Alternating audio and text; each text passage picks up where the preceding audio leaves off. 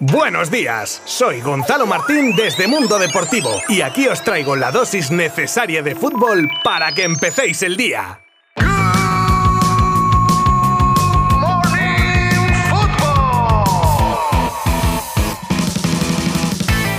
Hola a todos, ¿qué tal? Nuevo episodio de Good Morning Football hoy jueves 22 de septiembre, con los partidos de la Nations League ya disputándose, ayer hubo uno, y hoy se juegan un porrón de ellos, vuelve la pelota a rodar y a lo que nosotros respecta esperando que llegue el sábado para ver a la Roja medirse a Suiza. Y como aún queda un poco para eso, vamos a centrarnos en las noticias que nos van llegando y que nos dejan muchos titulares que en breve os paso a contar como por ejemplo el nombre que más suena en Can Barça como sustituto de Busquets, las peticiones que hizo Messi para renovar con el Barcelona. Vais a flipar. Palabras de Marco Asensio sobre el rumor de su posible contacto azulgrana, la posible expulsión del Madrid de la Champions y más cosas que no os podéis perder. Como siempre, os habla Gonzalo Martín desde Mundo Deportivo y vamos con todo ya mismo.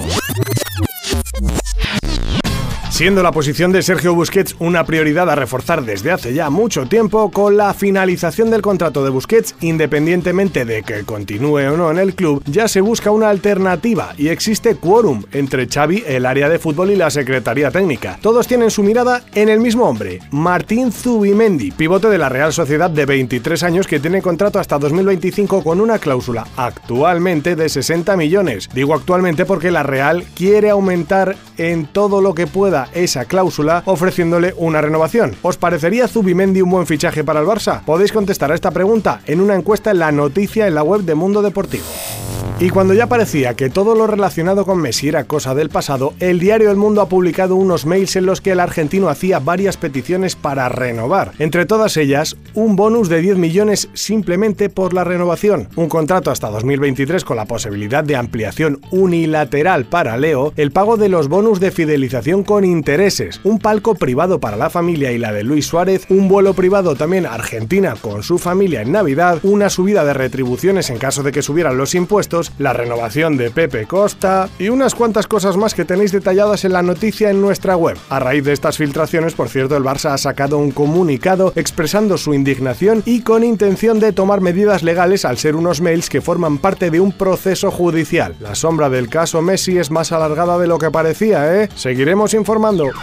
Tras la noticia del interés del Barça en Marco Asensio, el protagonista tuvo unas palabras al respecto en una entrevista en el partidazo de Cope, en el que ni confirma ni desmiente mucho tópico de estoy centrado en el presente, no sé qué pasará, pero siempre con respuestas dubitativas y sin cerrar en ningún momento la puerta a nada. Vamos a escuchar al protagonista. Eh, pues sinceramente no lo sé. Como el Barça salen, han salido muchos otros clubes, ni lo he pensado, ni lo he valorado, ni lo he pensado. Son cosas que salen. Esta mañana, vamos, tenía 200 mensajes. Estoy en un mundo donde hay muchos rumores, hay muchas especulaciones. Es normal, yo, es que es normal. En siete meses quedo, bueno, a partir de enero, como dices tú, eh, puedo firmar con cualquier club y es normal que salgan muchísimos clubes y saldrán más seguramente. Es que no lo he pensado ni lo he valorado. No te puedo dar una respuesta, decirte, no lo sé.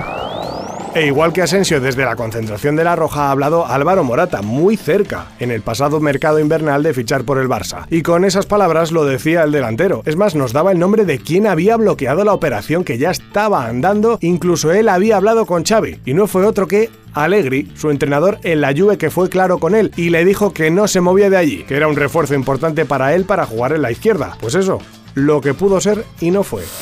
Y cuidado con la siguiente noticia que puede herir sensibilidades merengues, porque según Voz Populi, el Real Madrid está allanando el terreno ante una posible expulsión de la Champions League, todo a la espera del posible fallo en contra de los blancos del Tribunal de Justicia de la Unión Europea con el caso de la Superliga, que podría llegar a finales de este año o a principios del que viene. El club dirigido por Florentino estaría ya haciendo caja con todas las ventas y demás para acometer el estar sin poder jugar la máxima competición europea de clubes.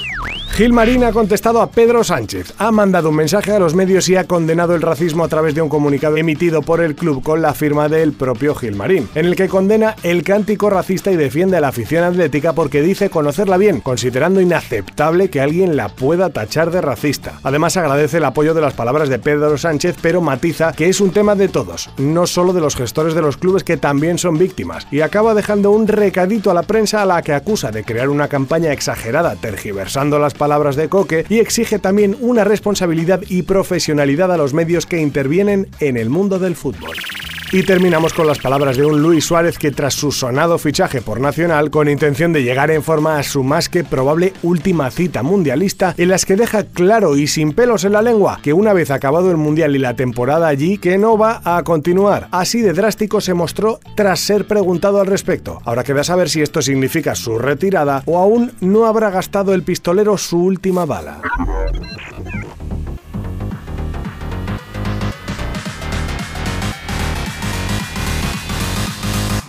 Muchas, muchas gracias por haber estado conmigo un día más. Mañana cerramos semana informativa y os espero de nuevo porque seguro que os tengo que contar un montón de interesantes noticias. Como os dije al principio, ya hay unos cuantos partidos de Nation League y podréis seguirlos todos desde mundodeportivo.com. Abrazo virtual. Adiós.